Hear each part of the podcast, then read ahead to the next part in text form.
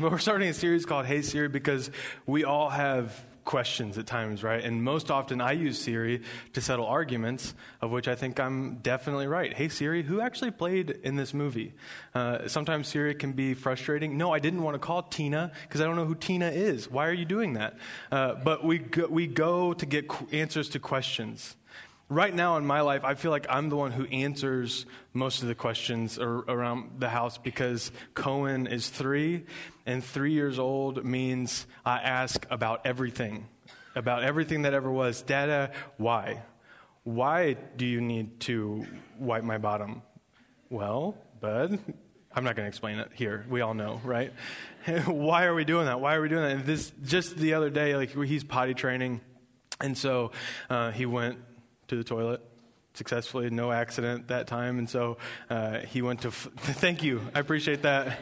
That's a big, a big moment. yeah, uh, and his celebration dance is to flush the toilet because that's like the coolest thing in the world.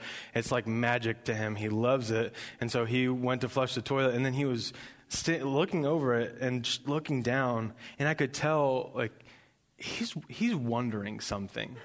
Like he's trying to figure something out, and he just is like having this argument with himself, and then he looks up at me and he says, I shouldn't put my head in there, should I, Dada? I said, no, you know, no, you shouldn't. But I realized what he was thinking was, ooh, I really want to put my head in there. Ooh, probably shouldn't. Mama got mad at me the last time I put my hand in there. Head, ooh, no.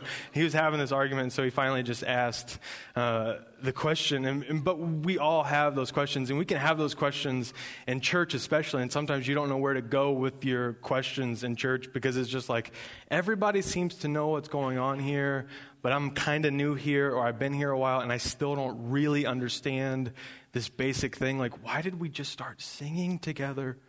Like, that doesn't happen very many other places in life, right? We're just, eh, let's all stand and sing. That doesn't happen a lot of places except for church. Or, why did we do this? Why did we just eat some bread and some juice? Like, we, we have these questions that seem like we're the only ones who don't know the answer.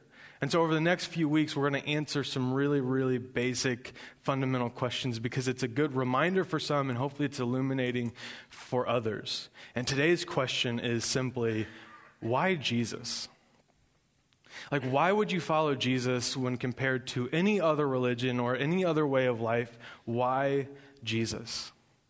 And as I first started to prepare this message, my thought was I'm going to develop a, a, synthesized apologetics lesson that's going to go logically, point by point, through all these different worldviews and give the good conclusion of why you should follow Jesus, which I could have done, but not as well as others have done many, many times before. A Case for Christ is one, Jesus Among Secular Gods by Ravi Zacharias is another.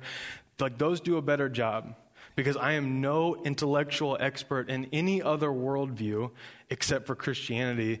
And I've just been a Christian for the last 10 years of my life. And so I have some sort of expertise and perspective on Christianity. And so what I decided was the thing that I can do is tell you the story of why I chose Jesus, or the stories of why I chose Jesus. Because there have been these moments where he has just wrecked my heart and completely turned my life. For me, following Jesus and following Him into full time vocational ministry meant a significant course change in my life.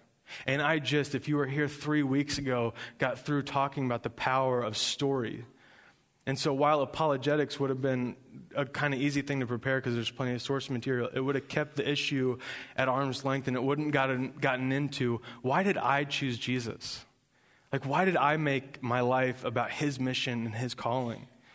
And so, what I hope to offer you today is some things that have given me clarity on who God is and who Jesus is and why I chose Jesus when there are plenty of other things to choose. But I think Jesus is by far and away not even compare, comparably the best choice.